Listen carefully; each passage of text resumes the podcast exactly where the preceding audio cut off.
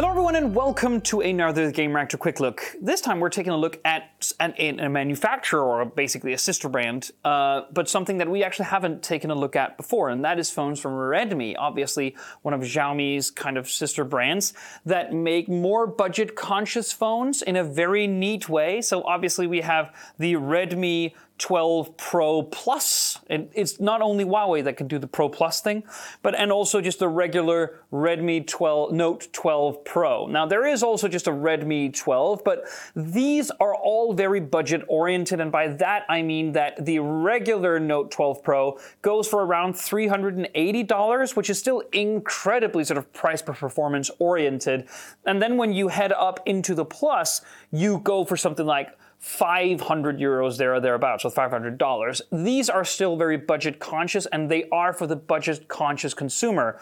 So just bear that in mind, obviously. So that means that none of these have a higher IP rating than IP54, dust and water resistant.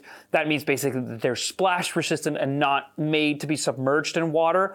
And none of them have wireless charging. But still, I thought it would be interesting because particularly the Plus, which will then set, be set around sort of the OnePlus Nord esque pricing ladder uh, or the Pixel 6a. And it brings a lot of interesting stuff to the table, I would say. And for the kind of consumer that says, I don't want to spend too much, but I want a lot for my money, well, this might be something that is very interesting indeed. So for around that $450 to $500 mark, just imagine what you're getting here. You get the IP53 rating. A lot of phones in this price bracket don't have an IP rating at all. OnePlus phones in that particular bracket rarely has it. You get uh, Corning Gorilla Glass at the front. The battery is 5,000 milliamp hours. The screen is 6.7 inches. That's good. You get 100 watt charging on this one, so that means no wireless charging, which is uh, which is bad. I would have loved to see just slow wireless charging to be there. Um, and you get this massive phone, which has almost all of the sort of major I would say hardcore sort of phone lovers features that you'd like for a really, really low price. So again, we have inside here, it's actually the same chip across both. It's the MediaTek Dimensity 1080. It's a six nanometer process chip, which apparently is very strong. I haven't tested these yet, but supposedly they do perform quite well in most benchmarks and is very equivalent to a semi-high-end um, Snapdragon uh, SoC on uh, competing phones. So you really shouldn't experience slowdown or bad gaming performance or something like that, which is good. You can also get it up to 256 gigs of storage, uh, 512 gigs of storage, and up to 12 gigs of RAM. So that's really cool as well.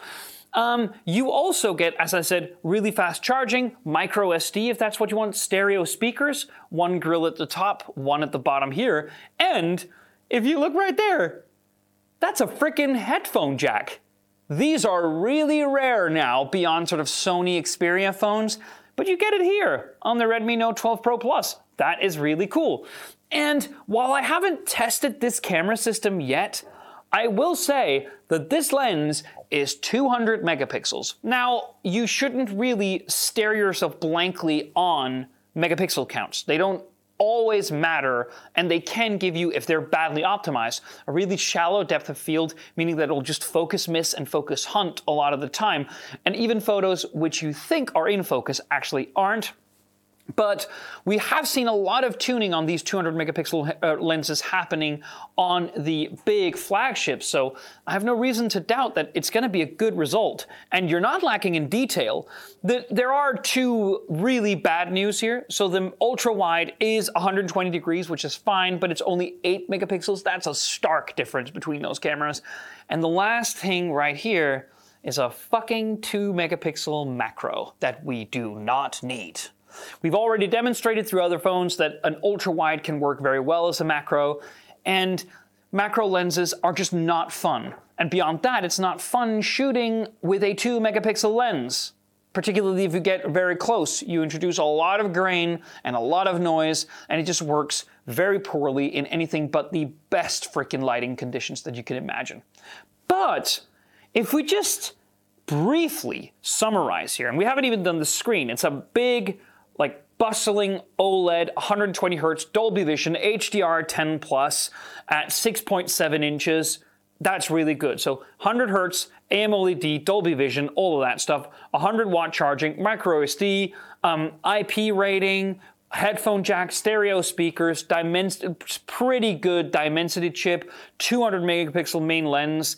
That's just really cool. And if you go down to the regular one, which I actually like to hold a little bit more, I don't know if this comes up on camera, but the black one, the regular Note 12 Pro, is just a little bit more boxy. It's also glossy, so it's going to pick up every fingerprint or like dust speckle in the Galaxy, but it's nicer to hold, a little more boxy, a little bit nicer, nicely designed, I would say.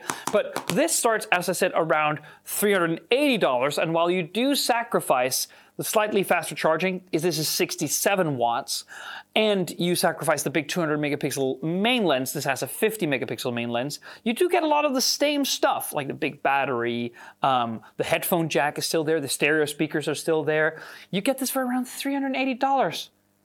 That's a really good price for something like this. So take note of the Redmi Note series when you're shopping for phones next time. Thank you so much for watching. See you on the next one.